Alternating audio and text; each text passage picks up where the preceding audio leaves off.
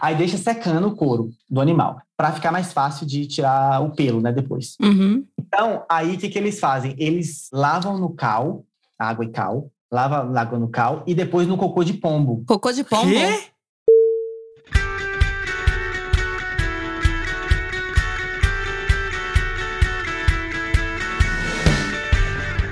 Viajantes, aqui é a Manu. E aqui é o Mac, sejam muito bem-vindos ao ViajaCast. E hoje a gente tá recebendo uma pessoa que já tem carteirinha VIP aqui, porque já veio, reveio, veio com a esposa e agora tá vindo de novo, até porque a esposa não está presente, ela foi viajar. Ele não é só aqui, né? Ele é famoso em podcasts, ele direto tá passando por aí pelos podcasts.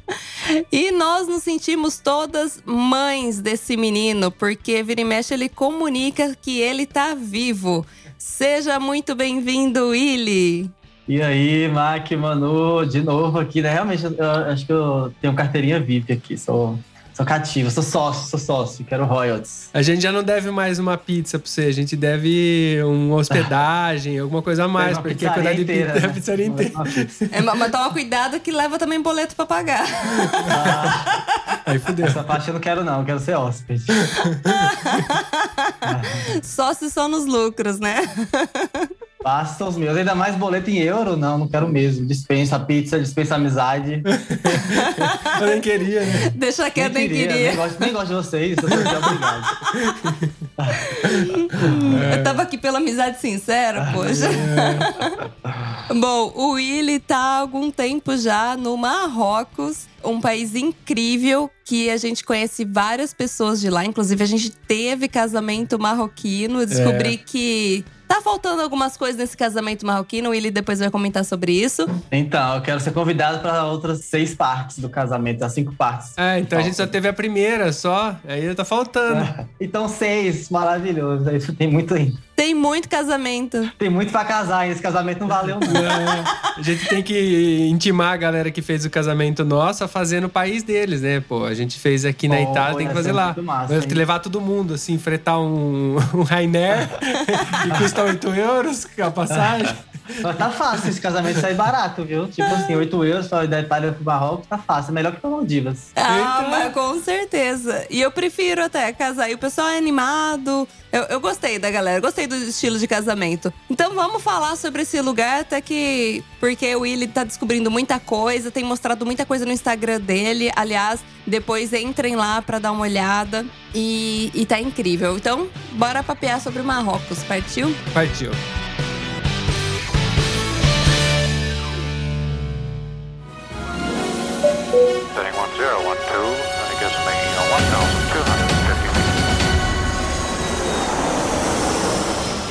Viaja Cast.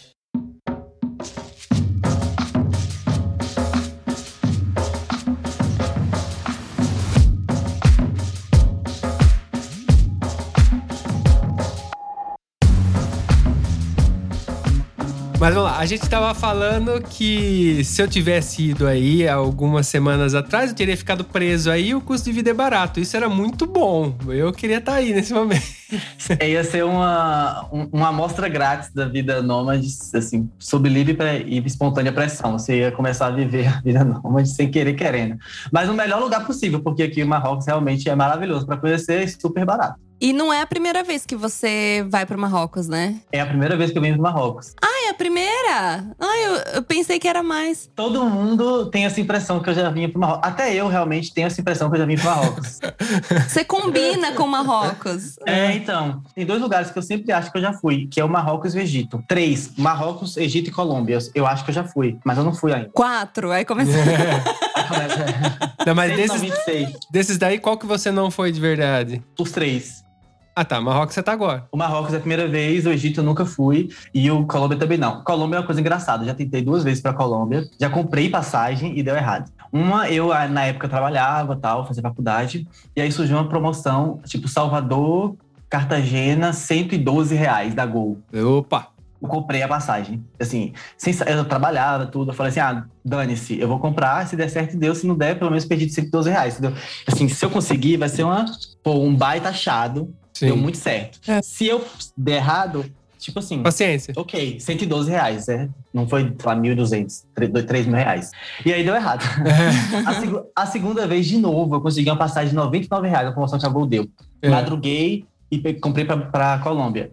Deu errado de novo, não consegui ir, né? Nossa. É, aí a Colômbia tem esse negócio, assim, mas eu- um dia eu chego lá. E Egito é uma parada engraçada, porque tem tudo a ver com o meu perfil de viagem. E, assim, é um sonho de criança. De muita gente, né? Mas meu também. Tipo assim, se fosse fazer uma lista, né? A lista dos países que você quer visitar. Eu acho que o Egito seria o primeiro. Sério? Porque quando eu era criança, eu tinha essa mania de fazer lista, né? Dos lugares que eu queria visitar. E aí, quando eu era pequenininho, assim, tinha lá 8, 7 anos, aí eu ficava imaginando, assim, bem... Vocês assistiram o Gambito da Rainha? Não, Não. não assisti. também série Netflix. Ela é do- jogadora de xadrez, né, profissional, e aí ela é uma gênia e tal, e aí ela fica jo- fazendo jogos de tabuleiro de xadrez no teto. Então, quando ela vai dormir, ela fica fazendo jogos no teto, assim. E aí é engraçado quando eu assisti isso, porque quando eu era criança, eu ficava fazendo isso. No teto, eu ficava visualizando, tipo, o mapa do War, do jogo. Aham, sim. E eu ficava pensando nos países que eu ia. E aí eu tinha uma meta de conhecer 50 países até os 50 anos de idade. E aí, Você já tá em quanto? ah, já tô em quase 40. Oh, ah, vai então dar vai certo, dar. vai É, dar tá tranquilo, tá certo. fácil, tá fácil, tá largo aí. Ah, vai dar, eu acho, eu acho que vai dar. Acho que vai dar. E aí, o primeiro da lista era Egito, sempre foi. E aí eu tenho essa coisa com o Egito, e aí eu não sei porquê, nunca, nunca fui. Não tem explicação, eu nunca fui pro Egito. A gente não fez os 30 países com 30 ainda, que a gente não deu os 30, eu acho. E a gente já passou dos 30, então a gente tem que fazer os 40 com 40, então, hein? Ah, isso que eu ia falar, vocês não deram 30 anos ainda? Falei, Os 40 com 40 tá factível, eu acho. Sim, sim, eu acho que dá tempo de fazer. Os 40 com 40. Porque a gente tem feito numa velocidade maior aqui, né? uhum. É que a gente. O bom é- da Europa é que é muito perto, né? Dá pra fazer vários. Sim, Sim. A exatamente. gente, a gente faz uma velocidade maior, entre aspas, né? Porque por ano, né, que a gente consegue com os- tantos países, né? Ai, Mac. não, eu não vou nem comentar isso, porque às vezes a gente fala assim, ai, não, a gente quase não, não viajou esse ano. Então, mas se a gente fizer Aí- o rec- de um ano, não é que foi tanto, entendeu? Em relação ao ano. Tem, ele, às vezes, passa eh, uma semana num país e já tá no outro já. Sim, mas eu falo assim, no sentido, a gente tava conversando com um casal que tava faz- fazendo, tipo, uma volta ao mundo. Uhum, E aí eles falando as viagens que eles tinham feito, mas estavam ficando meses em cada lugar. uhum. E aí, em comparação a gente que trabalha aqui e a gente viaja, eu acho que a gente faz muito. É. Então eu falo assim, meu, tipo, Porque consegue aproveitar mesmo ainda tem uma rotina normal, né? Normal. Ah, não. A Exatamente. gente aproveita o máximo que dá. qualquer oportunidade é assim. Mas Marrocos, É, vai. como você foi parar no Marrocos? É, porque a gente nem passou, né, passamos longe ainda do Marrocos. Como você foi parar aí? Aí começa a viajar, aí você fala de outras coisas.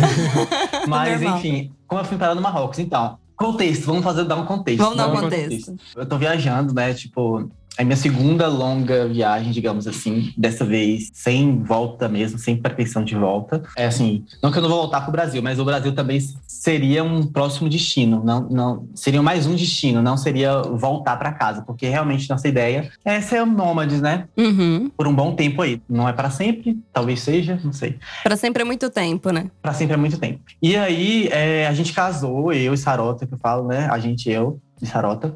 Sara, minha esposa. A gente casou em novembro de 2020. 2020. Novembro de 2020 a gente casou e aí no dia seguinte partimos tipo de mochilão para o mundo, né? Aí a gente foi primeiro para Turquia, porque na época já tinha ainda não tinha acabado a pandemia até hoje, né? Eu acho que não acabou. Não. É. E aí, é, não tinha muitas opções. Então, voltamos. Eu fui pra Turquia, voltei pra Turquia, né? Já tinha ido. Fomos pra Turquia. Aí, depois da Turquia, fomos pra Albânia. Depois da Albânia, Montenegro. Depois de Montenegro, pra Geórgia. E depois da Geórgia, Marrocos. Aqui estou. Então, esse foi o nosso roteiro. Aí, muita gente pergunta, né? Qual é o critério que você usa para escolher os países? Nesse caso, agora, nessa viagem, o critério é o seguinte: tá aberto, E tá barato. tá barato, tem que ser um país barato, tem que estar aberto. Sim. E tem que. Não tem que ter muita burocracia para entrar. Então, tipo assim, ah, PCR, é, quarentena, sei lá, essas coisas todas. No, no máximo a vacina, porque a gente vacinou em, em Montenegro. Então, já facilitou bastante pra gente. Porque são muitos gastos, se for a pensar. Tipo, cada vez que for fazer um PCR, é caríssimo. Sim. Sim. Porque você paga em euro aqui na região, Paga né? em euro, então. E aí, é, quarentena. Alguns países, a quarentena você tem que ficar no hotel deles, do governo, que é um hotel cinco estrelas. Que eles É. colocam, assim, né? Sim. Bem assim, sem querer. Você tem que ficar e você tem que pagar também, né? você tem que ficar e você tem que pagar. Então, assim, é evitar esses países. Então, a gente, a gente escolhe esses, esses países que são mais menos burocráticos. E aí, o Marrocos é super fácil de entrar, a passagem estava barata. Saindo da Geórgia. A gente não tinha muitas opções, porque na época que a gente estava na Geórgia, começou a loucura de novo, assim, né? De, de fechar fronteiras, não sei o que e tal. E nossa meta sempre foi ir para o Sudeste Asiático. Engraçado que eu tô com essa meta há anos, né? É, e tá, tá indo pro outro lado, né? Mas tá valendo. É, eu sempre desvio o caminho. Aí o Marrocos estava mais fácil e eu sempre quis ir pro Marrocos, porque eu sempre achei que eu ia pro Marrocos. Eu falei, não, eu nunca fui pro Marrocos, vamos pro Marrocos. e aí vim pra cá. E aí a gente tinha um objetivo muito claro no Marrocos, assim. Apesar de ser um país maravilhoso para viajar, assim, tipo, rico culturalmente, de paisagens diversas, de pessoas, tipo, de contatos e tal. Mas a gente queria chegar no Marrocos para dar uma folga. Primeiro, folgar o orçamento. Tipo assim, tipo assim, não, vamos pro Marrocos, a gente vai parar. Tipo assim, a gente não vai viajar muito, a gente vai pegar um Airbnb por meses e vamos parar um pouco para folgar o bolso. Porque é um país barato, o Airbnb é barato, é um lugar legal. Porque, tipo assim, quando a gente vai pegar Airbnb, eu vou abrindo vários parênteses, gente. Pode, pode mandar ver. Tá, tá bem nas janelinhas, né? Os, pa- os parentes agora tá dentro de Marrocos, então tá bom. É quase aquele filme A Origem, sabe? É, do- que a pessoa vai entrando, entrando, entrando, daqui a pouco não sabe nem como é como volta. Mas... é que assim, um dos critérios que a gente pega para Airbnb é o seguinte: o preço sempre, lógico, mas a gente gosta de estar numa casa que seja diferente. Tipo assim, que não seria, não, não seria uma casa que eu morasse no Brasil, por exemplo. Às vezes é na decoração interna da casa, que é tipo uma coisa legal, tem muito a ver com, com o local que a gente tá. Tá. Se eu tô na Geórgia, eu quero uma casa que pareça que eu esteja na Geórgia. Ou a localização da casa, ah, eu quero estar na Old Town, tipo, na parte antiga, histórica, ou a arquitetura da casa tem que ser tipo, muito diferente, tem que sentir que a gente está fazendo isso, tendo essa experiência. Sim. Uhum. Ou, sei lá, uma varanda muito boa, enfim. Esse é um dos critérios. E a outro critério também tem que ser, tem que ser a, a, é, iluminado, assim, tem que ter janela, tem que- eu sou meio assim, eu preciso de luz, de. Um baiano, Espaço. né? Que se preza. É, exatamente. Ainda mais nesse frio ainda, tá sofrendo. É, Então, pior que eu gosto de frio, você acredita? Mas enfim, a gente nem, nem gravou essa parte da conversa, né? Que eu mudei de quarto, mas enfim, não vou abrir esse parênteses. não. Aí, O ouvinte tá, oi? o, o ouvinte tá fazendo aquele cálculo, né? Aquele meme de Nazaré. Isso. É, parado assim. Aí a gente pegou e falou assim, pô, vamos pro Marrocos, porque é um bom lugar, eu acho, porque qualquer Airbnb que a gente pegar, ou a maioria dos Airbnb que a gente pegar, vai ter esses critérios. A gente vai se sentir em outro país, em outra cultura, é barato. É, geralmente as casas no Marrocos têm terraço, todas, todas têm terraço. Interessante. Porque não chove muito aqui, né? Então os telhados, eles não são igual os europeus, né? Aqueles telhados triangular. Todos são laje. Então todas as casas no Marrocos têm terraço, então é muito gostoso de ficar. Então eu falei assim, ah, por mais que a gente pegue um apartamento muito pequeno, que não tenha pouca janela, porque tem isso também, né? Culturalmente falando, as casas muçulmanas, arquitetonicamente falando, elas não têm muitas janelas, varandas, porque Ah, é? a religião não, não permite, né? Então, assim, a sua intimidade tem que ficar da porta para dentro. Então, geralmente, você pode reparar que se for na mesquita, numa mesquita ou numa medina, essas coisas, você vai ver que as janelinhas das casas são muito pequenas e às vezes elas são cobertas de madeira, assim, tipo, trabalhadas de madeira. De fora você não consegue ver nada, é meio até claustrofóbico. Mas de dentro a pessoa consegue ver a rua. Então, por isso que. Ah, então as fofoqueiras estão garantidas. Ah, Exatamente, por isso que os muçulmanos têm essa fama de fofoqueiro, entendeu? Porque eles conseguem ver a rua toda e a rua não consegue ver eles. Olha Então só. tem muito disso. Eu já tinha percebido isso, mas não achei que. Não tinha dado ligança para esse pensamento, né? Eu só tinha observado, mas não achei que era uma coisa assim. E eu aprendi agora em Fez, na minha passagem por Fez. Eu visitei um bairro judeu, e aí, tipo assim, a arquitetura é gritante a diferença, assim. Tem varanda, ah, sabe? É igual a nossa arquitetura, mais ou menos. né? sim. E aí tem varanda, tem não sei o que e tal. E aí a amiga que tava comigo, ela falou: Ah, você percebe aqui que é muito diferente? Tipo, lá na Medina, as janelas são muito pequenininhas e tem sempre alguma coisa tampando as janelas. E aqui você vê a varanda tudo aberta, portas gigantes e tal. Falei: Caraca, é isso mesmo. Ela me falou, por causa da religião, você não pode ser vista. Principalmente as mulheres, há muito tempo atrás, né? Hoje em dia nem tanto, mas há muito tempo atrás elas não podiam ser vistas e tal. Então elas ficavam escondidas em casa. Elas podiam ver a rua, mas a rua não podia ver ela. É legal saber que culturalmente é a influência que faz na arquitetura, né? Pela cultura, né? E a gente às vezes Sim. passa despercebido porque a gente tá visitando, às vezes a gente- se a gente não tem essa informação, a gente nem imagina que é o motivo é esse. Sim, né? acha bonito, mas não, não vai saber procurar o motivo, né? E já que a gente tá falando de arquitetura, eu queria até te perguntar uma coisa. Bom, pra quem tem mais ou menos a nossa faixa de idade, Entre 18 e 25. 18. 18 e 25. Obrigado. Obrigada, Willy. Te adoro. Nosso público também tem essa mesma faixa. Ou E vai lembrar da famosa novela O Clone. Que foi filmado várias cenas, tem lá no Marrocos. E aí eu lembro que nas casas tinha meio que tipo um jardim no meio da casa. É verdade isso ou era cenário? É verdade isso. É verdade. É verdade esse bilhete? É verdade esse bilhete. Até anteontem eu tava, inclusive, na cidade do Clone. Fez a cidade do Clone, que gravou o Clone lá. Tipo, 90% da novela foi gravada lá. E as externas. E já era de lá, né? Eu acho que eu assisti o Clone, não, não lembro. Mas eu não lembrava das coisas. Mas a galera no Insta, né? Tipo assim, Ajuda. Surtou. me disseram que tá passando o Clone agora. Então, tipo, tá- Ah, tá passando! Ótimo! tô no time certinho. Olha, aí sim, hein? Obrigado, Globo. Obrigado, Globo. Obrigado pelo engajamento espontâneo. Então a galera tá pirando assim nos stories e aí me falaram que Jade é de, de Fez, ela fala que é de Fez. E aí ela, muitas cenas foram gravadas lá, inclusive ela trabalhava no, nos postos de tinturaria, né? Que é curte o couro. Tem uma palavra pra isso, mas eu esqueci. É o lugar que tinge o couro. É, é aquele que a gente É. costuma ver, talvez, em- tem documentário. Curtume. Curtume. Que a gente vê às vezes em documentário a imagem aérea e tem aqueles quadrados que é tudo uma piscina de tinta, alguma coisa assim, é isso? Isso, isso, que são uns, é redondo, assim, tem uns poços assim de tinta, que é corante natural, né? A gente pode falar sobre isso depois, respondendo a pergunta de Manu.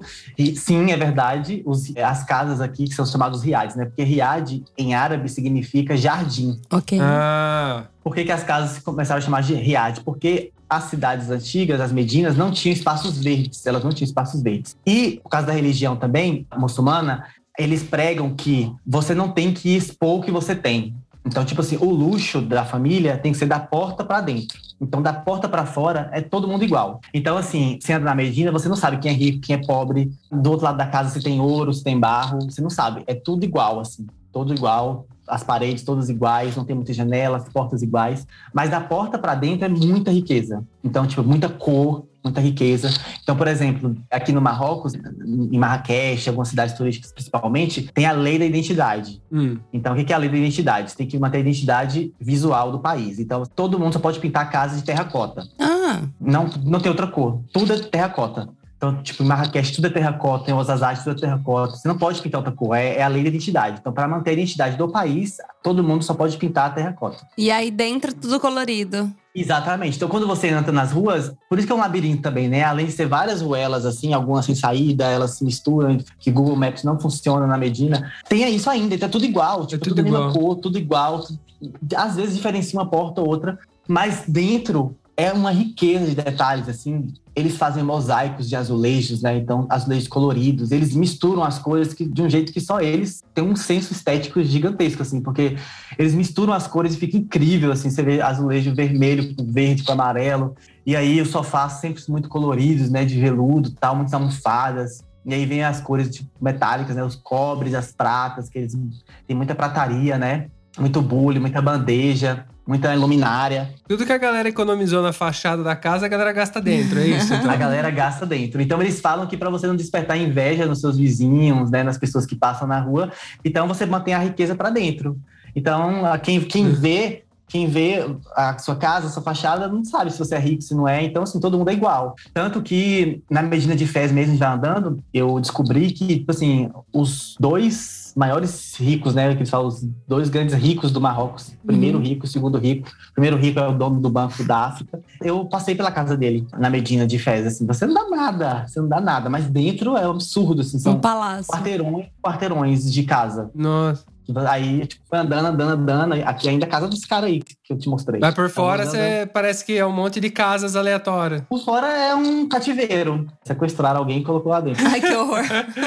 Que doideira! É, é horrível, horrível. Fazendo um contraponto, aqui eles também têm algumas coisas em relação a mexer em prédio histórico. Você, você só Hum. pode, se, por exemplo, eu posso morar num prédio histórico, a fachada pro lado de fora, se eu for mexer nela e reformar, ela tem que ser feita de acordo com as normativas de restauração, não sei o que tem. Então eu tenho que restaurar a parte de fora. Ah, É diferente de eu fazer. No Brasil a gente quebra tudo, faz do jeito que a gente quer, pinta da cor que a gente quer. Aqui Principalmente prédios históricos, você vai ter essas regras também, que é legal que dá identidade, né? A Itália É, também tem identidade italiana aqui, né? Tem muita Sim. coisa velha aqui. E, e acaba acontecendo a mesma coisa que aí. Tipo, você entra, é um negócio, tipo, É. absurdo. Você não espera o que tinha Tá dentro. moderno, assim. né? É. O nosso prédio aqui, por dentro aqui, tá todo reformado, bonitinho, né? Mas por Uhum. fora é triste, é feio, entendeu? E estamos do lado do castelo. Mas é porque por Aham. fora você só pode tocar se você restaurar. Que eu acho que acaba inviabilizando até eles fazerem manutenção, porque restauração é muito mais caro É que uma reforma, caro. né? É, aí e tem ninguém faz. especialistas, né, pra fazer isso, porque não é só você, ah, vou restaurar, vou só pintar da cor que Não. era antes. Não. Sim. Acho que tem muito cuidado. E tem muito disso mesmo. Tipo, todos os lugares tombados pela Unesco, que são patrimônios históricos, você não pode mexer mesmo. Até no Brasil também. Você falando isso me lembrou que, por exemplo, Mucugê, na Chapada Diamantina, que é, tipo, no meio do nada. Ele não pode. A cidade inteira, o, o centro histórico principalmente, não pode mexer na fachada. Você pode mu- mudar pra, pra- por dentro, mas na fachada não. Minha cidade também, Conquista, que tem a pracinha Tranqueiro Neves, né, que é, a- que é onde começou a cidade, né, de lá pra, pra periferia, não pode mexer também na fachada. Tipo assim, se você mexer na fachada, tem que restaurar, só da forma pra dentro. Tanto que às vezes, por exemplo, o Mucugê mesmo eu já vi, que vai reformar a casa. E aí você vê um oco, assim, você vê uma caixa de sapato, porque é, quebraram tudo, menos a fachada. Menos a fachada, Você é. passa, tipo, tem um, tem um vácuo lá dentro Uhum. e a fachada intacta, assim, parecendo que teve um terremoto. É. Mas é por causa disso que você falou, não Sim. pode mexer na fachada. Que pode. loucura. E aí é caríssimo, né? Tanto que tem muitos casarões abandonados. Por exemplo, aqui no Marrocos, na, a gente vai andando na Medina, tem muitos palácios e casarões, assim, abandonados, são completamente abandonados, porque a, a família não mora mais. Uhum. Porque Fez, assim, ela é- a primeira cidade do Marrocos, né? Tudo começou em Fez. Então, o Marrocos já tá na quarta sexta dinastia, não sei. Mas a primeira dinastia foi em Fez, foi lá que, que começou tudo. E Fez foi a capital, né? Duas ou três vezes. Mas tiraram a capital de Fez, porque Fez também é um berço. É um berço cultural, né? Eles, eles chamam de a capital cultural, a capital histórica do Marrocos. Então sempre foi um berço intelectual. A primeira universidade do mundo foi em Fez. Que E- legal. E foi, e foi criada por uma mulher. Ah, A gente tem essas coisas, né? Que com muçulmano e mulher, tá? mas foi criado por uma mulher. que doideira. A primeira universidade do mundo. E aí, o, o- um dos pais da, da medicina moderna também, ele é espanhol, mas ele morou muito tempo, estudou árabe em Fez, né, nessa universidade e tal. Então, é um berço muito importante. Então, sempre teve muitos intelectuais em Fez. E aí, quando os franceses invadiram, né, Uhum. Hum. colonizaram a, a- o Marrocos, eles tiraram logo a capital de Fez, porque intelectuais, né? Então a Sim. chance de, da rebelião era muito grande, de- eles não aceitaram o poder e tal. Então levou para uma outra capital que eles tinham maior controle. Afinal, né, gente que pensa. É. Gente que pensa, revoluciona, Hum, não sim. aceita fácil as coisas. E é engraçado porque a Medina de Fez, o que, que é Medina, né? Voltando parêntese primeiro do que já falando do Riad. Clica naquela janela lá, vai. Bom que você tem memória boa. Eu- Vai minimizando, vai minimizando as janelas. Riad, que eu falei que é significa jardim. E aí, por que as casas marroquinas ficaram conhecidas como Riad? Porque eu falei que não tinha espaço verde do lado de fora, né? Nas Medinas não tem praça pública, não tem nada disso. Então, o jardim era dentro da casa. Uhum. Os riades são exatamente assim, que nem mostra na novela. Tem uma praça no meio, geralmente com uma fonte no meio de água. Aí é um jardim. E aí a estrutura da casa é construída ao redor disso. Então, os quartos, as salas, as áreas de convivência são construídas ao redor dessa praça. Ah, que da hora. E aí, geralmente, a parte de baixo são espaços de convivência, tipo cozinha, uma sala de estar, outra sala, que tem muitas salas, né? Uhum. E, a- e a parte de cima são os quartos. E geralmente é alto também, por isso que tem terraço Uhum. muito sempre tem terraço também, e porque são casas altas, são, tem vários andares. Se você é pobre ou rico, sempre tem andares, porque convivem gerações lá. É, Sim. vive família dentro, né? Não é poucas pessoas, é sempre muitas pessoas. Sim, até a década de 50 era feio, assim, era mal visto uma nora morar longe da sogra, tipo, separada da Ah. sogra. Uhum. Então, essa coisa que a novela deve mostrar, com certeza, é uma coisa que parou na década de 50. Hoje em dia, claro que existia uma família tradicional, mas assim, antes tinha que morar a família. Então, tipo assim, era três, quatro gerações morando juntas, tipo, neto, bisneto, tataraneto, todo mundo junto ali, vivendo. Então, tinha muitos quartos e as casas eram pra cima, assim, grandes. E aí, por isso chama riad. Brigueira que seria, hein? Imagina É, o rolo. Que brigueira. imagina. Deus me livre. Imagina o é primo xingando tia. Nossa, e, e, e só dando pitaco de sua vida, cunhado, folgado. Meu Deus. Eu não faria isso. Eu não deixava, hein? Nossa, nunca. Fugia, despatriava, pedia exílio. Ô, louco. É, imagina, Natal, 365 dias no ano, né? Você, você vivia o Natal ali. É verdade. um grande Big Brother. É. Um grande Big Brother, só com a família mesmo. Meu Big Brother. Deus, tortura.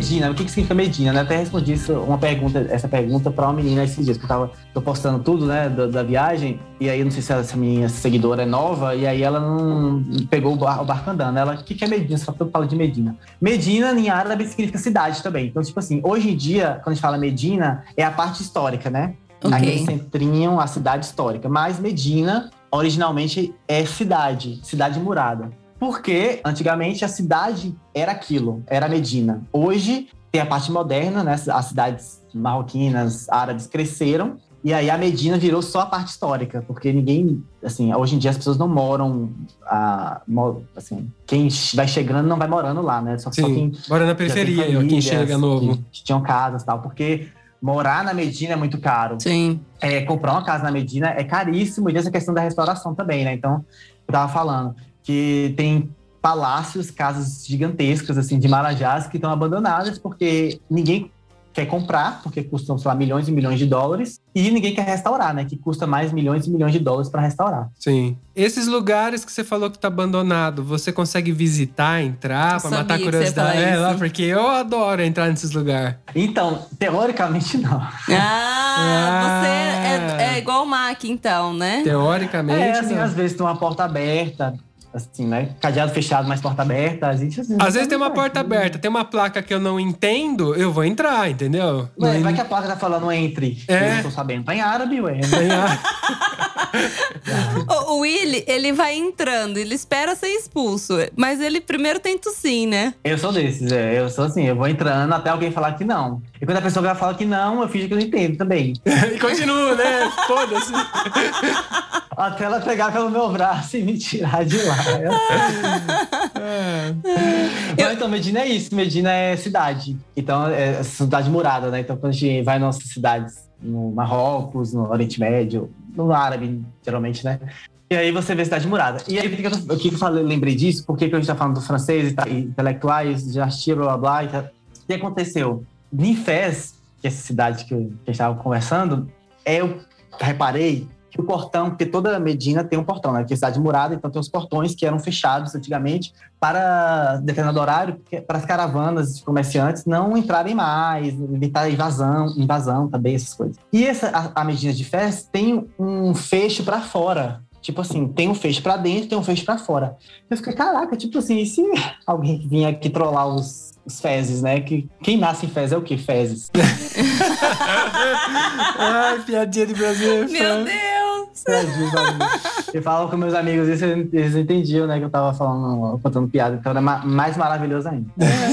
Aí, é, os fezes podiam ficar trancados lá. Mas a intenção era essa mesmo, descobrir que os franceses desgraçados trancavam os fezes lá dentro. Porque eles não queriam. Pra controlar mesmo, né? Então, porque, por exemplo, você vai em Fez, Virava uma prisão. Exatamente. Você chegava em Fez, tem três partes Fez, né? A parte da Medina, que é a parte antiga, a parte medieval, que é onde moravam a monarquia e a galera que trabalhava na parte administrativa Uhum. da, da cidade, né? Então, tipo, governantes, conselheiros, essas coisas todas. Inclusive, o bairro judeu é colado com o palácio. Ele é na parte medieval. Por quê? Porque os trabalhadores, os funcionários do palácio eram judeus. Então, do jardineiro ao conselheiro era judeu. Judeu sempre, sempre lá, né? Nas cabeças. É. Inclusive, até hoje, o conselheiro, a mão do rei, é judeu, Ainda é monarquia no, no Marrocos. no Marrocos. E aí a mão do rei, desde o pai dele, eu acho, é o mesmo cara. Porque eles não mudam, né? Eles não mudam a mão do rei, porque o cara sabe todos os segredos. Então não tem como você fazer uma votação e dispensar o cara. É cargo de confiança, né? Cargo de confiança. Então, e até ele morrer, ele é o mão do rei. E é um judeu. E aí, então, tem a parte medieval, que é murada, tem um- uma muralha, assim, que protege. E até a parte moderna, que é de hoje em dia, né? Onde tem Carrefour, McDonald's, essas coisas. E aí, tanto essa parte, quando os franceses dominavam lá, então o que eles faziam? Eles, determinado horário, trancava os, os fezes lá dentro da Medina, pra de noite não, ter- não, não invadir, não tomar o poder, essas coisas todas. Então eles estavam realmente, assim, ó, não passavam Wi-Fi. Caramba! E aí a estrutura então já é feita pra deixar a galera presa dentro. Exatamente. É um portão com um tranco, assim, do lado de fora. Hoje em dia, lógico, né, tá, fica aberto, não, não fecha nunca. Mas, assim, rolava esse, esse probleminha aí. Não fecho nunca também, até no, nesse daí dá pra trocar. Ai, meu Deus. Entendeu? As fezes colam solta agora. Pode entrar e sair. E juntou os dois. O que, que eu faço? Ó, vamos clicar naquela aba lá do daquele local que eles tingem o couro pra, assim, na imagem é muito bonito. Eu lembro, inclusive, na novela passando, a Jade lá de cima, aquela imagem maravilhosa. Mas eu ouvi dizer que lá também é muito fedido. E por que, que é fedido? Por causa do couro? Também, eu dei muita sorte de não estar muito fedido, porque eu cheguei quando trocaram a água. Então, tipo assim, o que, que é esse lugar, né? Pra curtir o couro. Então, é assim, é muito famoso aqui a curtição de couro aqui do Marrocos. Tem um nome desse lugar, deixa eu, deixa eu dar um Google rapidinho aqui. Eu vou pronunciar tudo errado, talvez não seja nem melhor dar um Google, mas Tá vamos lá. tudo certo. Se tiver algum ouvinte que fala árabe, por favor, se manifeste. Se tiver algum ouvinte que fala árabe, chama Shuara Tannery. Ah, não tá, não tá tão mal de falar, não. Shuara Tannery, que são Hum. os tanques de Shuara, que são aquelas colmeias. Então, assim, eh, vamos dar uma visão pra galera aqui o que, que é isso. São como se fossem colmeias no chão, assim, são vários tanques de, de, de cimento, mais paredes de barro. E aí, dentro dos tanques, aí tem assim, metade são brancos, os tanques são brancos, e metade marrom. Por quê? A parte branca, que é branca, é porque tá suja de cal. Porque como é que funciona o processo de curtir o couro? Então, primeiro, eles tiram a pele do animal inteiro, né? Aí eles geralmente usam couro da vaca, do carneiro e do camelo. Então, eles tiram o, o tudo, aí deixa secando o couro do animal, para ficar mais fácil de tirar o pelo, né? Depois. Uhum. Então, aí o que, que eles fazem? Eles lavam no cal, água e cal, lava água no cal e depois no cocô de pombo. Cocô de pombo? Quê? Exatamente. No cocô de pombo. Mas quantos pombos eles têm? Eles têm- Cara, eu, eu, eu- não, eu não tô me perdoando, porque eu esqueci de perguntar isso. Eu fiquei tão chocado na hora que eu perguntei de onde vocês tiram esse cocô do pombo. Tanto cocô de pombo, porque deve ter bastante, né? Deve Porque a gente tá falando de ba- uma área muito grande. Nossa, eu falei, gente, será que eles exportam a minha cidade? Minha cidade tem uma praça que tem tanto cocô de pombo, eu acho que eles exportam. Gente, ia ficar rico Ah, é exportando por- cocô Não, de mas pombo. peraí. Agora a introdução dos pombos no Brasil foi um movimento estratégico de comércio internacional. Nossa, faz muito sentido. Eles Faz todo sentido agora. Eles exportam a porcaria do cocô do pombo pro Marrocos e ganham Faz dinheiro. todo sentido. Fezes usa, nossa, as fezes do, do pombo brasileiro. Tipo assim, velho, é, eles usam cocô de pombo. Então, assim, E é em fezes isso. e é em fezes. Usa fezes do. Ah, não! Ah, não! A piada veio! Ai, o quinta nosso série. público de tiozão, né? Essas piadas. Mas é isso, então. Então eles lavam no cal e nas fezes do pombo, porque o cocô do pombo, deixa eu ver se eu lembro, gente. Assim, eu absorvo muita coisa, mas também, assim, não, não tenho muito neurônio, não. Mas eu acho que o, o, o cocô do pombo tem ami, amido, ameno. Aminoácido. Aminoácido? Não, acho que não. O que, que tem o cocô do pombo? Não sei. Alguma coisa que começa com A. Vai na tabela periódica e chuta todos que tem mais com A. Um desses é o que tem o cocô do pombo. E o que ajuda a tornar o couro flexível, maleável. Ah, Então, eles deixam lá no cal e no cocô de pombo um tempo, e aí o couro fica bastante maleável, porque é mais fácil entrar tinta depois, hum, o corante, e ficar fixo. Então, é uma técnica que eles usam para deixar o couro mole, para ser mais fácil também de, de fazer a bolsa, casaco, essas coisas, e também para ser mais fácil penetrar o corante. Hum. Então, por isso que o couro daqui é muito famoso, porque usa essa técnica aí centenária e que funciona, né? Mas por isso que fede muito também. Caramba, Tá, que- e aí o tanque, claro, ele lava lá, deixa de molho pra amolecer. E Isso. depois que amoleceu, eles enfiam no tanque com a cor. Aí eles colocam pra secar. Então, depois que amoleceu, eles colocam pra secar de novo, mais alguns dias. E aí depois traz pros tanques de tinta. Aí nos tanques de tinta tem os curtidores. Cada tanque tem um curtidor. Então, tipo assim, esse é meu tanque, esse- eu sou o curtidor desse tanque, ninguém entra nesse tanque. Cada curtidor no seu tanque. E aí, o que que faz? Eles jogam o couro lá dentro, uma parada manual. É um trabalho, assim, da zorra, sério. Um trabalho, assim, que os caras, ó, parabéns. Caramba. Porque não deve ter nem olfato mais, né? Não. Não. E as pernas devem ser grossas pra caramba, porque eles ficam pisando no couro. Ah, Então, o trabalho deles é colocar o couro no tanque. Então, tem tanque de várias cores. Então, cada cor são cores naturais. Então, não é tinta, Ah, souvenir. Guache. São cores naturais. Então, por exemplo, o verde, deixa eu ver se eu lembro. O verde é menta, é hortelã. Ok. feito com hortelã. O amarelo é feito com açafrão. O vermelho é feito com amapola. O preto é feito com cajal. Uhum. O azul é feito com.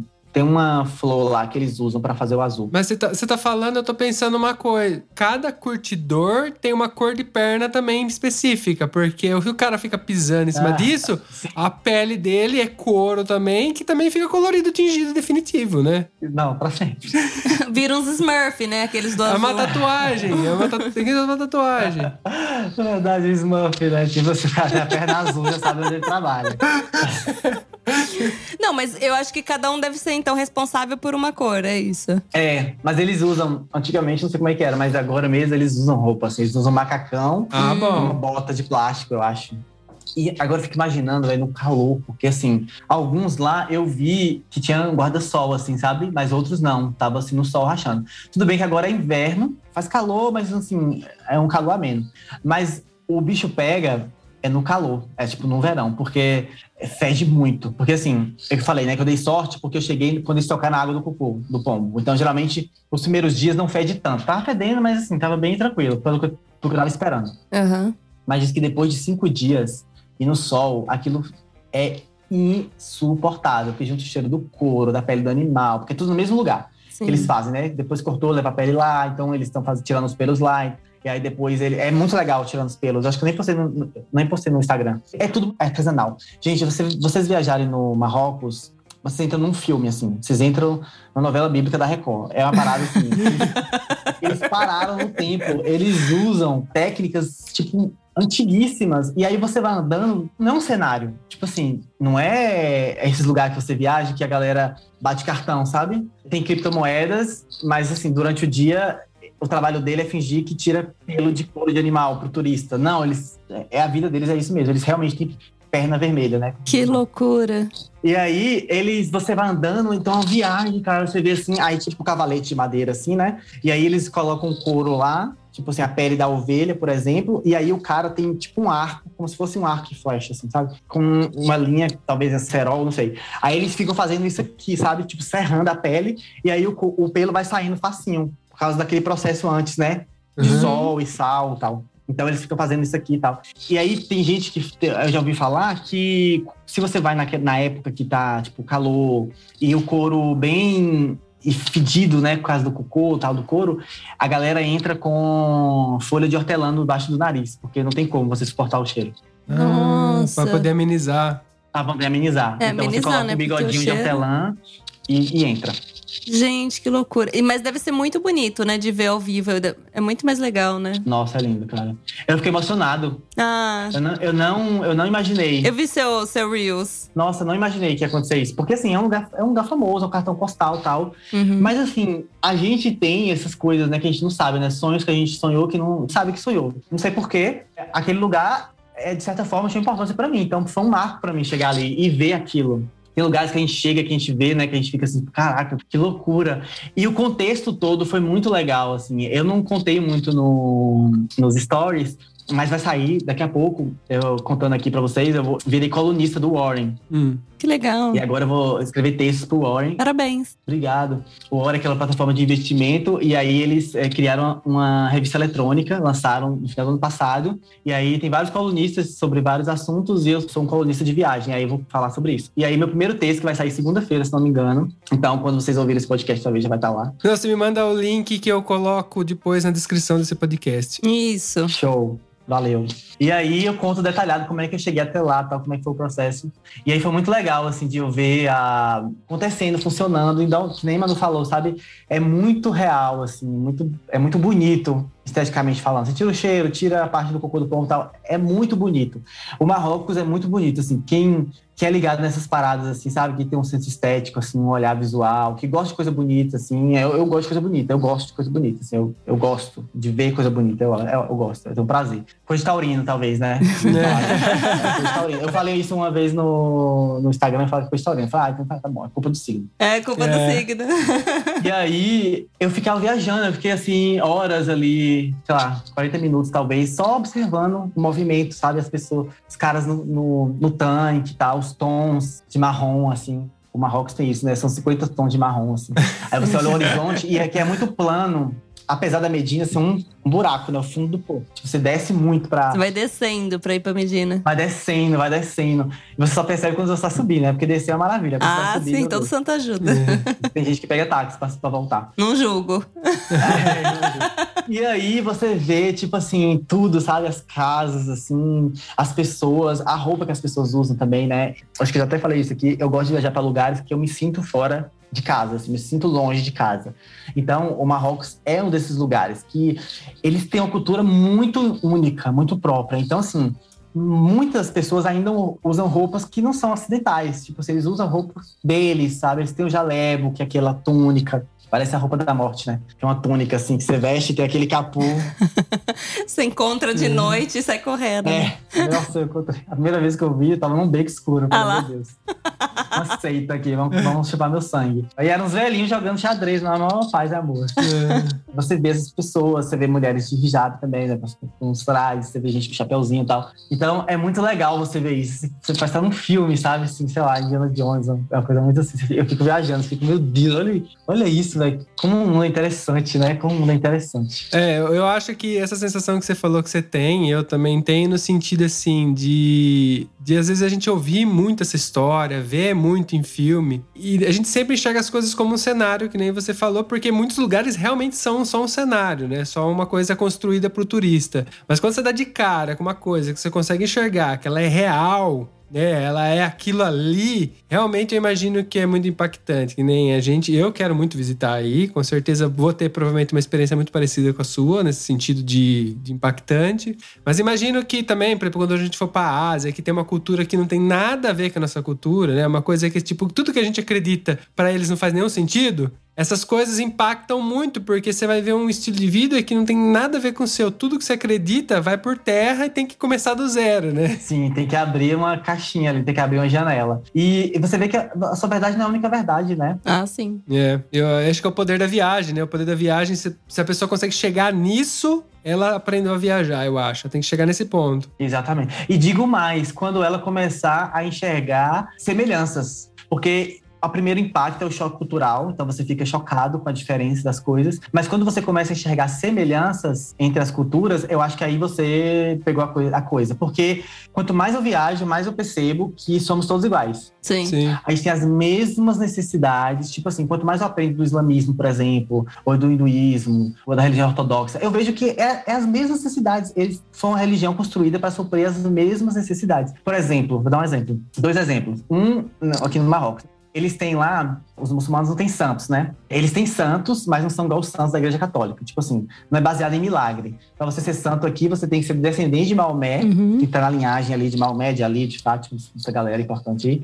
Ou, e você ser um cara bom, tipo, bom caráter, né? Uma pessoa boa, caridosa, bom caráter, tem uma boa índole e tal. Faz Então, pra você santo, é literalmente a palavra santo, né? O significado é isso. É. E aí, é, você tem que, ser, tem que ser isso para ser santo. Então, o fundador de Fez, ele, Ele é considerado santo porque ele é descendente de Maomé, o cara que fundou Fez. E aí ele tá enterrado em Fez e o filho dele também. Os dois são considerados santos, né? E a tumba do filho dele é no meio da Medina. Uhum. E é bem bonita a tumba dele, assim, tal. E é um lugar muito importante de peregrinação, assim, digamos. E aí, a Medina é dividida por vários setores, né? Tem o setor, de, setor de, que eles chamam de grêmios, né? Tem os, o, tipo assim, a, o sindicato, como se fosse uma associação. Aí tem o, o grêmio de carpintaria, de serralheria, de, dos ourives.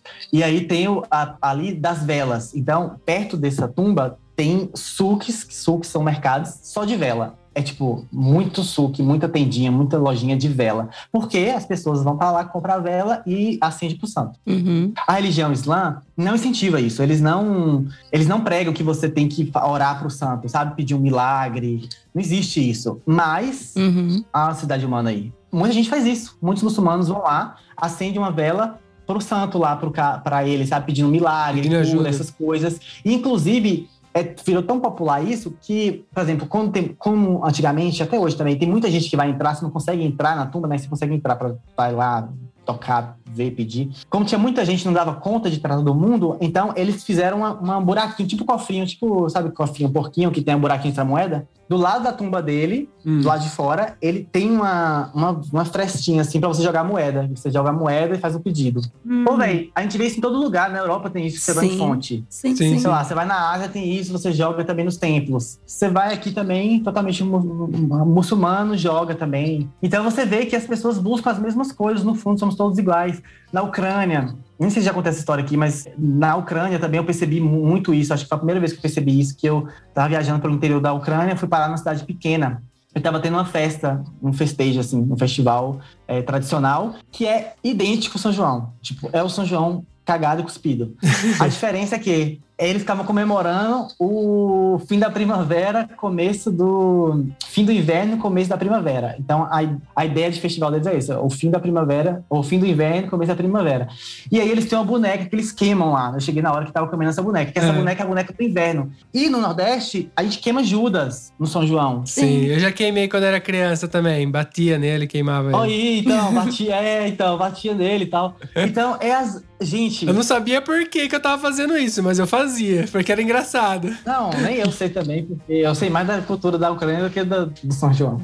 Mas, é, é- gente, é o São João inteiro. Tipo, tem quadrilha, tinha quadrilha, só que eles chamavam de outra coisa, né? Tudo, tudo, tudo. As mesmas tradições. Então, assim, tá tudo ligado, entendeu? As, as- tudo ligado. Então, eu acho que é isso. Então, indo além do que o Marco falou, eu acho que além de você ver as diferenças, você começa a ver as semelhanças assim, nas, nas pessoas. Eu acho que o ser humano também, ele é bastante previsível em algumas atitudes, né? Tipo, você sabe se você fizer aquilo, vai reagir exatamente daquela maneira. Então acho que por isso que tem tanta semelhança. Eu também vejo isso, eu fico olhando até a questão de histórias bíblicas com mitos. E aí você vê que tá tudo ligado. Tipo, eles só contaram de uma maneira diferente, né?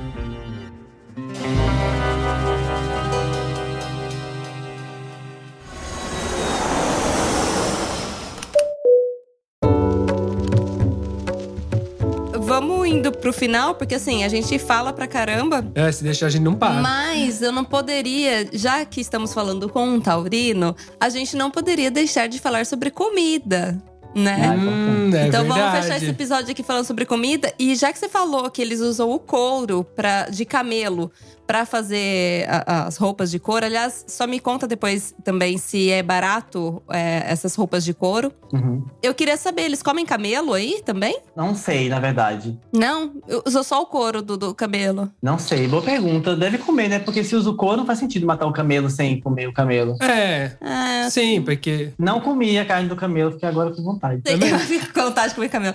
Mas eu sei que você comeu várias coisas diferentes aí no mercado, né? Aliás, coisas que eu não teria coragem de provar.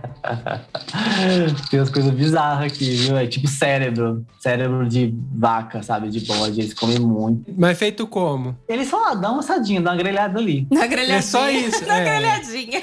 Nem sal põe às vezes. Eu tive que pedir um salzinho, uma pimenta. Eu tenho problema um pouco, talvez, com a textura. Eu Ah, acho que é o mais Sara. complicado pra mim. Tipo, às vezes pegar alguma coisa com uma textura meio, sei lá. Nossa, Não sei. O, o cérebro, então, tu ia morrer, velho. É, o fígado, por exemplo, o que me incomoda do fígado é é, um pouquinho o cheiro, mas a textura é o que mais é estranho. Dá a impressão que eu tô comendo terra. Não, mas- Você é desses e tal, né? Tipo, tem essa galera mesmo que tem problema com textura. A Sarol também não tem problema com textura. Ela também não. É difícil. É, ela, assim. eu, eu, eu experimento. Eu faço questão de experimentar as coisas. Eu tenho curiosidade. Experimentei, por exemplo, lumaca, que é lesma. Ai, caramujo. O Willy também. Então, eu não sabia. E também come, né? Será que é influência francesa? Pô, não sei, é capaz é, de ser, porque na época que eu postei a primeira vez, todo mundo falou: ah, aqui em Portugal é muito comum, França também, Itália tem no verão, não sei o quê, todo mundo falando que come. A nossa Falei, região. ah, pô, eu me achando o bichão e, e todo mundo comendo, cara. É, a nossa região tem como cu- cultura. Piemonte tem como cultura a lumaca, que é a lesma. Escargot. É, É, escargot. que a, a- o lumaca é assim a, assim, o- assim a casinha. Porque tem a lesma com a casinha atrás, né? E tem a lesma só coisada. Aquela que eu comi, por exemplo, aqui era sem a casinha, é a, a lumaca. Uhum. E o quiochola é o que tem a casinha. Então tá.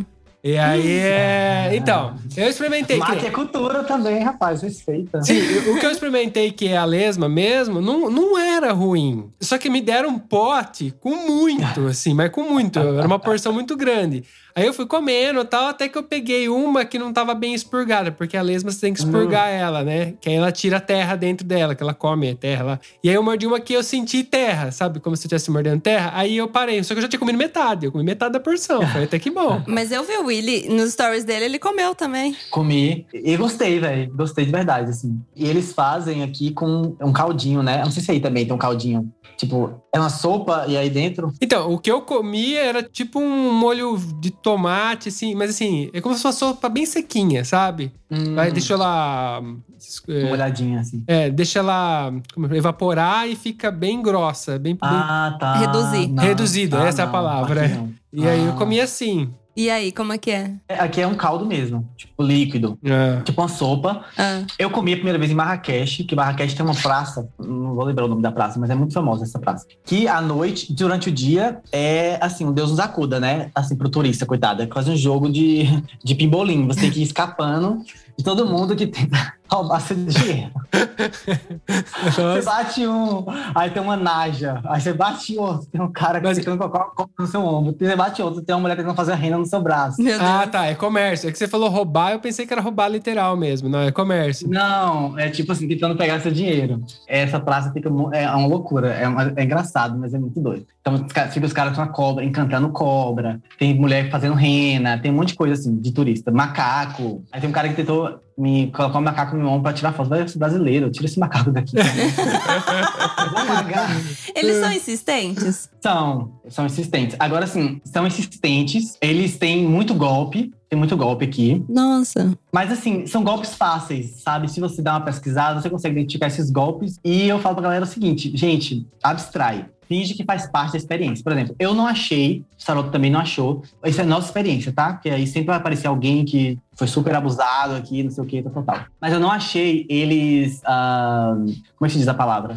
Tipo. Aproveitadores? Não, que se, tipo, assediadores. Eu não achei eles muito assediadores. Ah, ok. Ok. Assim, por exemplo, a gente andava na Medina de Marrakech. Marrakech é o exemplo pra isso, né? Porque Marrakech é mais assim, louca, mais, mais turística e tal. Essa figura que as pessoas talvez tenham do Marrocos é mais Marrakech. Então, eles assediam, normal, assim, tipo, no, assediar no sentido de compra aqui, vem aqui, olha aqui. Assim, De nesse oferecer. Uhum. oferecer. Mas não achei muito, assim, achei normal. Eu não sei se é porque eu já fui preparado, e aí essa é a minha dica pra galera que ir pro Marrocos. Venha com a mente cingida, venha com a mente preparada. Existe isso, as pessoas vão te assediar para comprar coisas. As pessoas vão te assediar para você comprar uma pulseirinha ali na rua, para fazer rena, para você tirar foto com a cobra. Vão te assediar para você como guia. Então tem, tem um golpe muito comum aqui que é você andando na rua, a pessoa fala: eles são muito simpáticos, eles são muito simpáticos. Então, tipo assim, você cai mesmo na conversa deles. Então, eles te convidam para tomar um chá, aí fala, ah, não é por aqui, deixa eu te ajudar, é por ali. No final, eles vão querer dinheiro, porque eles te ajudaram. Então, você tem que dar dinheiro para eles. Até criança, às vezes, tá saindo da escola, viu um turista ali, um gringo, dando sopa. Aí ele começa, ah, não vai por essa rua não, tá fechada, vai por aquela ali, não sei o que, deixa eu te levar. Aí leva e depois pede dinheiro. Mas aí você chegou a dar dinheiro pra algum desses aí? Porque. Não, nunca, tá louco. É só não dar. Mata uma banana, um tapa, um pedala, sabe? Respeita a minha história, tá louco? Eu sou brasileira. do brasileiro, na escola que você aplica golpe, eu sou diretor. Então, mas o, que, eu- mas o que eu ia perguntar é assim: vocês têm- provavelmente alguém deve ter falado, ah, não vai pra cá, vai pra lá. Você deve ter acontecido de você ir, e aí o cara pediu.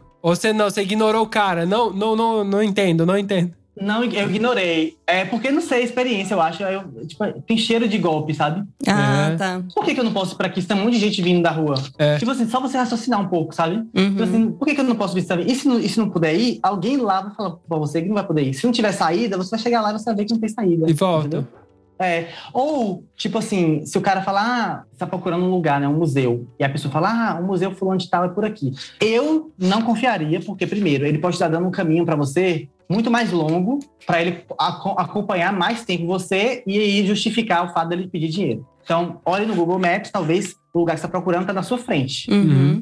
Aconteceu uma vez isso comigo, quando cheguei em festa. Eu fui de, de, de, de, de ousado. Tipo assim, eu cheguei, tava procurando o, o, o hostel, aí, que é da Medina, aí foi entrando, não sei o que, nananã. Aí um menino, um menino falou assim: Ah, tá procurando o quê? Aí eu ah, já tava assim, meio sem saco, assim.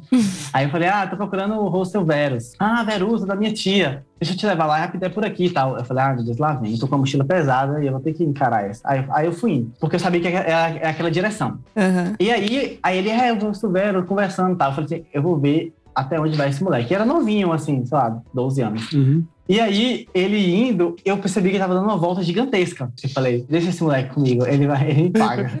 e aí, veio o amigo dele atrás, tipo, rindo, assim. E o que você tá fazendo? Tipo, olhando pra ele, o que você tá fazendo? O que você tá fazendo? Eu falei, já, esse amigo é muito picareta, porque ele tá me fazendo uma volta. E aí, o menino, eu e o menino atrás, morrendo de rir, e ele seríssimo, assim, tipo, não, é que eu, como se tô aplicando o golpe da minha vida, eu vou ganhar 5 dólares. E aí, eu cheguei no hostel, aí ele pediu dinheiro. Eu falei assim: eu sei onde você mora, eu vou falar com a sua mãe que você tá roubando dinheiro de turista.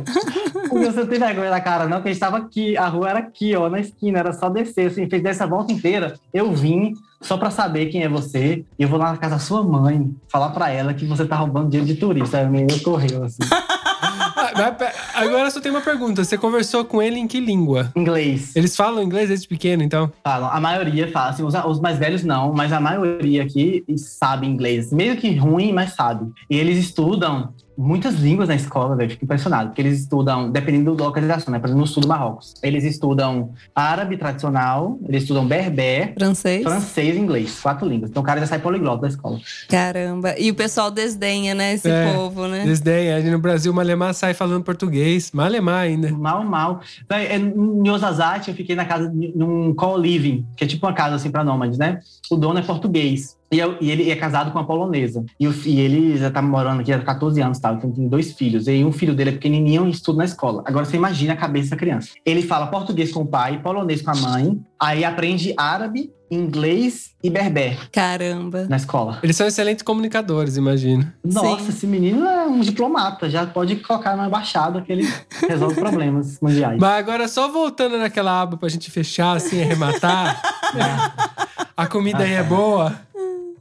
A comida é boa. A comida lembra muito a comida brasileira, eu acho. Eu acho que nosso tempero é melhor. Eu acho que o que falta na comida marroquina é tempero. Então, tipo assim, a comida tem um potencial, mas falta tempero. Eu vou, vou fazer essa crítica agora. Eu me sinto um crítico gastronômico depois de comer tanta coisa. Hum, interessante, interessante. Tell me more. Então a galera fala bem assim: ah, o cuscuz marroquino é sem graça. É porque falta sal, gente. Você coloca sal e pimenta, fica maravilhoso. Mas tá, beleza. Nisso. E a parte doce, você achou muito doce? Só pra gente fazer uma comparação. Depois a gente vai fazer uma comparação com a experiência nossa. Eu achei doce. Muito Doce. doce. É muito doce. É, é- é um doce ruim. É um doce de padaria. Não existe, tipo, não- eu não comi nenhuma sobremesa aqui que eu falo, uau! E o chá também você achou muito doce? Muito, muito açúcar no Ah, o chá chá? é doce. É Ah. proposital, né? Eles colocam, tipo, pedras de açúcar. É. Ok. Eu aprendi a fazer chá, eu vou até passar um Reels, eu acho, ensinando a fazer chá marroquino. E eles compram. Ai, não tem. É, é, a gente sabe, a gente conhece. de açúcar. É um cone de 2 quilos. É, é, a, A gente, gente conhece. é. Ah, então, e eles eh, tem que levar, é tipo presente da visita. Você vai ver, ah, vou visitar a Marca e Manu. Eu levo um cone de açúcar. Ah, fulano teve um filho, vou lá visitar. É um cone de açúcar, é o presente oficial de visitas. Então você leva o cone de açúcar. Bom pra saber. A gente pode dar pra Fátima É, um mas dia. onde a gente vai comprar Não, mas a gente já viu. Eu já vi pra comprar naqueles mercadinhos aqui. Ah, tá. Não, porque assim, a- teve uma marroquina que praticamente adotou a gente, né? Aham. E a gente comeu muito na casa dela. E aí a gente viu esse cone de açúcar. Então o chá realmente era muito doce. O cuscuz dela, eu acho que não tava faltando sal, É. assim. Eu acho que tava ok, assim, tava bem gostoso. Só que, tipo, cara, eles ficam olhando pra sua cara, assim, eles ficam muito contentes em É. te ver comendo. Aí fica assim, ó. Só que, tipo, ainda tem comida, eles ficam olhando pra você, tipo, vai, come, come. E eu fico, ai meu Deus, eu tô E- explodindo. E você tem que comer tudo que tá ali. Por exemplo, se você tiver alguma coisa no cuscuz que você não come, você vai ter que comer, porque ele vai colocar no seu prato e não vai te perguntar, entendeu? É, é, desse jeito. E o jeito certo é comer com a mão, né? A gente, É. quando a gente teve a experiência do cuscuz, a gente não sabia o que fazer, porque ela não falava direito italiano. E aí a gente ficou esperando, aí ela se tocou que a gente não sabia que tinha que meter a mão no negócio e meter na boca. Ela Ah. deu um prato e um Um garfo talher. pra, é, um talher pra gente. É. Mas você se come com a mão, né, também. Come com a mão, é. O, eu, geralmente eu como assim, com a mão, com- igual eles, mas cuscuz é difícil comer com a mão. É. É porque É, desfaz e aí- todo. É, desfaz todo. E é muita porção, né? Tipo assim, uma, é uma das coisas que eu mais gosto do Oriente Médio é a comida compartilhada. Eu gosto. Tem gente que deve morrer, assim, assistindo os stories. Ou se viajar, deve morrer, assim. Quem, quem tem mania de bactérias e não sei o quê, deve, deve enlouquecer. Mas é a coisa que eu mais gosto na Turquia, no Oriente Médio em geral, é a comida compartilhada. Tipo assim, eles colocam um prato na mesa, um único, grande, e todo mundo come do mesmo prato. Eu acho sensacional. Tanto que no meu casamento a gente fez isso Ai, que legal. a gente quis fazer isso. Tipo assim, é comida compartilhada. Vai ter um, uma- um prato só e todo mundo come junto. Que demais. E aí, aqui tem isso também, né? Então, tipo assim, se você vai na casa de uma família, vai no restaurante não, mas você vai na casa de uma família, ou sei lá, nos restaurantes mais tradicionais, esses restaurantes tipo de PFzão, que vem a porção inteira e todo mundo come junto ali. E é muita comida. Então, tipo assim, gente, fome vocês não passam. Mesmo se Não. for mochileiro, pouco dinheiro, com pouco dinheiro você come muito aqui, muito, muito, muito. Porque você pede uma porção, é muita comida. Não, Bom é saber. verdade. Aí tem um cuscuz, é muito cuscuz. E aí tem a coisa do. Se você vai ficar fazendo com um amigo, igual vocês, né? Com sua amiga Fátima aí. Eles ficam olhando. Engraçado, minha amiga é Fátima também é o nome. É, Tá bom, é que Fátima na, em Marrocos é meio que É, todo mundo se 99% chama. das mulheres.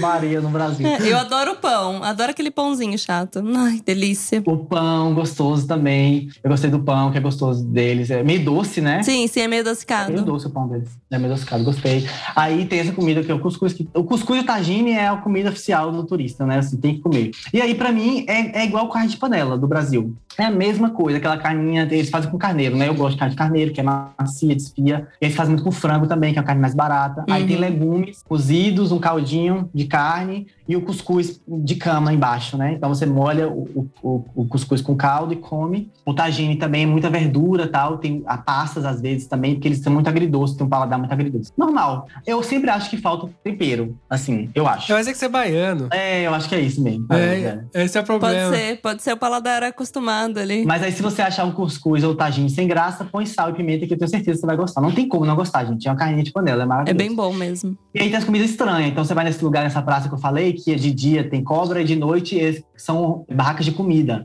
Então, comida de rua. Então, quem gosta de comida de rua, tipo assim, Marrakech é o point. Então, são várias, centenas de barracas de rua, cada uma tem um número. E aí, tem as pessoas chamando você o tempo inteiro para ir nessa barraca, nessa barraca, vem aqui, vem aqui, vem aqui. Você escolhe uma, senta, e aí tem mil coisas. Então, eles usam tudo do animal. Então, tipo assim, aqui é comum comer a cabeça do cordeiro, da cabra, né? Então, eles têm uma, tipo, uma jarra de barro gigante, aí que eles fazem um buraco, coloca fogão a gás mesmo, fogo a gás. E aí fica o vapor. Então essa cabeça cozinha no vapor.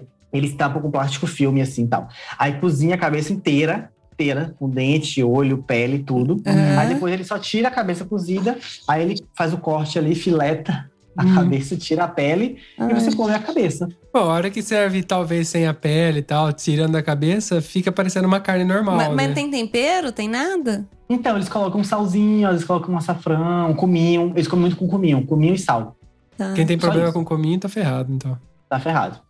Mas cominho combina muito com carne, então, tipo, acho que tá, tá de boa, gente. Não é cominho. Não é cominho, é outra- cúrcuma, é- né? Não, não é também. É, cúrcuma que é o vermelho, cominho é o preto, tipo pimenta. Não, mas o que o Mac tá falando é aquele que usa com peixe. A coentro, talvez. Coentro, Coentro. coentro. Tem pessoas, é verdade, que tem pessoas que têm marcador genético que tem problema É. com esse coentro aí. Eu não tenho, eu como qualquer. Então tô tranquilo. Cominho é uma delícia. O marcador genético é ótimo, é porque a humanidade é dividida em quem gosta de coentro e quem não gosta de coentro. Exato. Então, eu ouvi falar, tem aquele famoso teste genético, todo mundo fazendo e tal, e eu ouvi falar que um dos marcadores genéticos é se você consegue comer ou não. Parece que você, a hora que você come o cominho, se você tem certo marcador, você, você não sente o gosto como as outras pessoas, entendeu? Muda o gosto, aí fica um gosto ruim. Nossa, sério isso? É, por isso que as pessoas não gostam, porque fica um gosto ruim, um cheiro ruim. Ah, faz sentido. Dizem que é geneticamente esse é a questão. Agora, se é ou não é, não sei, eu não tenho. Vocês são geneticamente positivos ou negativos pro cominho? Pro coentro? É, eu sou tranquilo, eu- geneticamente tranquilo. Que, que se é comida, se é de comer, nós come. É, se é de beber, a gente bebe. Se não for de comer, a gente come também. Eu não sei assim, se tiver uma cabeça assim inteira na minha frente, é igual tipo porco. Eu não gosto de ver o porquinho inteiro, sabe? Com a cabecinha tudo. Mas a carne do porco. Mas eu amo a carne do porco. Então, assim. Que eu- não tem no Marrocos. Se não tem numa. A, a minha questão, assim, é aquela impressão, assim, sabe? De ver a cabeça do bicho ali, ele olhando pra mim, parece que ele vai me comer, não eu ele. É, Eu tenho Ah. um pouco de impressão. é e, tem, e tem essa visão impactante mesmo, assim, porque eles deixam na barraca, eles deixam Ah várias cabeças, É, assim, isso- assadas. Isso Eles deixam incomoda. os cérebros, e o cérebro mesmo, parece um emoji.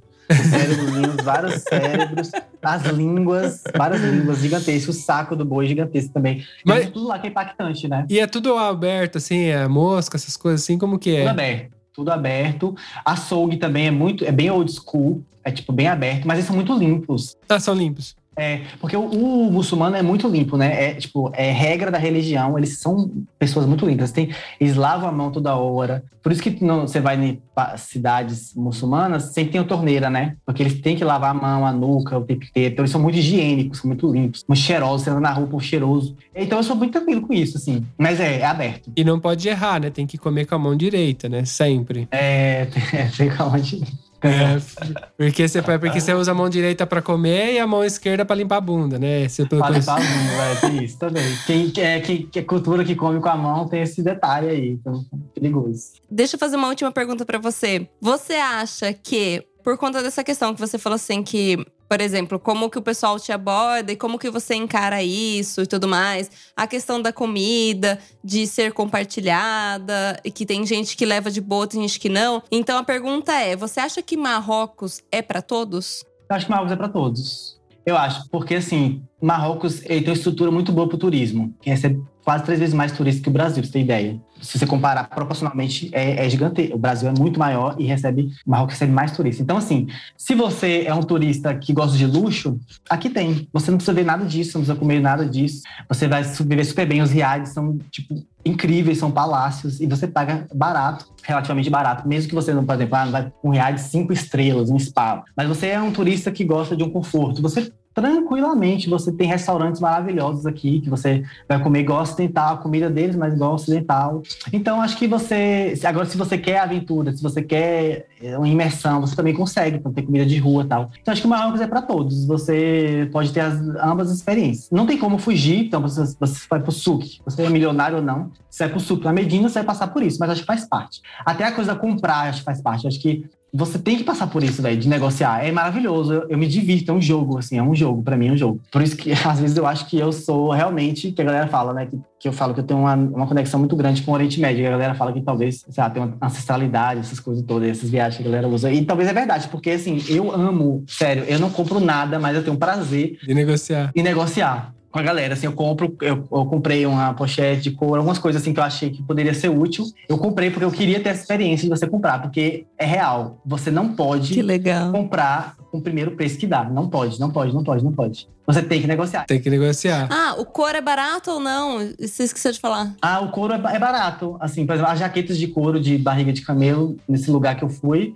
eram entre 700 e 2.500 dirhams, que dá qua- 400, entre 400 e 1.200 reais, uma jaqueta de couro. Sim, sim, sim, é, né, barato. pe- Sim, pelo Brasil. É barato sim. assim, né? É um preço de jaqueta de couro real, assim. Bom, pra gente, 250 euros, não menos aí, Não, qua- 200 qua- euros. 400 reais seria 10 euros. É, 5 euros, 5,99. 5,99 não, seria ali. uns 80 euros, mais ou menos, mais uma jaqueta, é. De É, couro. de couro, é, sim. Que sim, os caras teve que- colocar De na- barriga de camelo. e colocar no de cocô de pomba, no cal, secar não sei quantos dias. Tingiu tingir- a perna. Tingir a Ah, perna, é. pisar nesse couro, secar de Pisar. novo. Arrancar Tá barato, tá barato. Nossa, é barato, velho. Tipo, se você for ver o processo, tipo assim, meu Deus, eles estão me pagando pra usar essa jaqueta. Eu acho que, assim, se você consu- consome isso, se você é um consumista de couro, acho que vai ser barato pra você. E negociável, né? Esse foi o preço que eu perguntei, o primeiro preço, que eu não ia comprar, então eu não negociei, mas tudo é negociável. E geralmente essas, essas lojas, eles. Muita gente vai lá pra comprar pra revender, né? Então vai muito gringo, brasileiros também, que vai comprar em quantidade pra vender, porque é muito mais barato. Você vai uma jaqueta de couro dessa no Brasil, sei lá quanto vai ser, né? Sim, Sim, com reais. certeza. Bom, a gente vai ficar por aqui, porque o Mac tem Eu tenho. compromisso. Eu tenho que fazer um teste de Covid, mar- com hora marcada. Vai lá. Fica marcado aqui. Espero ter negativo. Esperamos, né? Willy, muitíssimo obrigado mais uma vez por ter participado aqui. É sempre um prazer conversar com você. A gente se sente já íntimo, né? Somos amigos já. Somos amigos já, virtuais. Já tem várias vezes que você participou aqui. A gente ainda tá esperando a sua visita aqui. Da Sarota também. Um dia chegarei, um desses girar do planeta, no girar do mundo, eu chego aí, no- na Itália. Um dia você chega. Você tá mirando na Ásia, de repente você chega aqui. É, se eu continuar mirando na Ásia, eu chego aí. Você e Sarota serão sempre muito bem-vindos, tanto aqui em casa quanto no podcast. Obrigado pelo convite de sempre, é sempre um prazer estar aqui. Temos um programa. Temos um programa. Um beijo, galera! Tchau, tchau. Tchau, gente!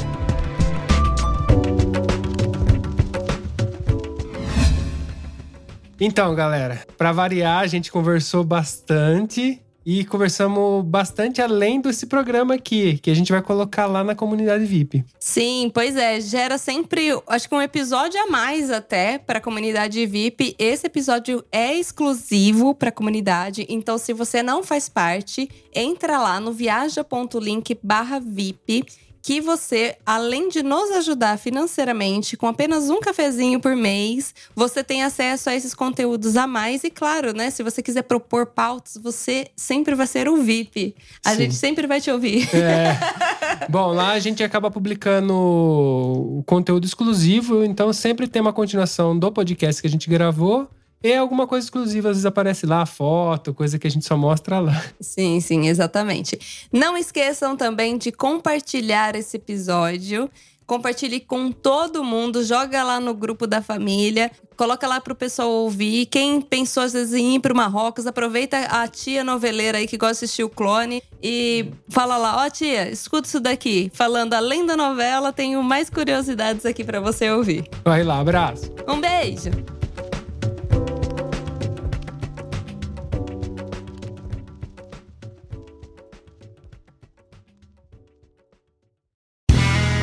Este podcast foi editado por Play Áudios.